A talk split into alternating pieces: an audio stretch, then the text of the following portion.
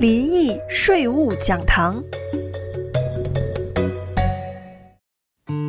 欢迎来到灵异税务讲堂，我是会计师林毅。在这一次的通膨法案下面呢，有一个区块是关于清洁能源的税务补助，当中呢有很多人有兴趣的部分呢是电动车的税务补助，就是 Electric Vehicle Credit。通膨法案通过前，关于电动车的补助呢，基本上是由两千五百美元起到七千五百美元，在纳税人申报个人所得税的时候申请退税。而且车商有二十万辆的配额，若是热门的车款过了二十万辆的配额，则纳税人没有办法得到补助。而在新的通膨法案当中，增加了一个新的条件，就是若是要申请这个电动车的补助，车子必须最终是在北美组装而成，而纳税人呢，可以在 Vin Decoder 的网站上面查到相关的讯息。有一个好消息是呢，在这个法案通过后，取消了二十万配额的限制，所以呢，从二零二三年起，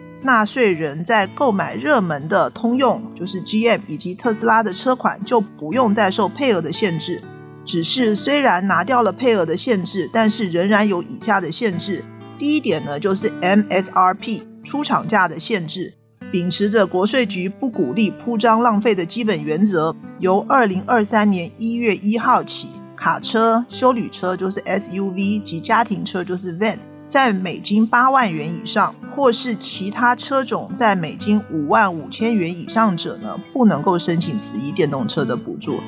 第二条呢，就是有调整所得的限制。啊，就是由二零二三年的一月一号开始呢，若是呢超过下列调整所得，就是 MAGI 夫妻呢合报是三十万元，一家之主就是 Head of Household 的啊是二十二万五千元，夫妻分开申报或是单身十五万元呢就没有办法申请这个电动车的补助。若是您的车子呢是在二零二二年的八月十五号之前购买的，那就可以引用过渡条款，适用旧税法的规定。由于呢，这个二十万辆的限制呢，是在二零二三年的一月一号才会移除，而同一天的出厂价这个限制就开始生效，所以呢，想买通用或特斯拉高价位车款的朋友呢，应该拿不到这个电动车的补助。所以呢，各种高所得的朋友呢，想要买电车呢，又想拿电车的补助呢，可以考虑在年底之前啊，自购符合规定的车款。希望大家呢都能够找到合适自己的车款。感谢大家的收听。如果有兴趣的朋友呢，可以上我们的官网 a g a p e c p a dot com 获得更多的税务讯息，或是致电我们 Cupertino 的办公室四零八七二五一七零零四零八七二五一七零零。感谢大家的收听，我们下期再会。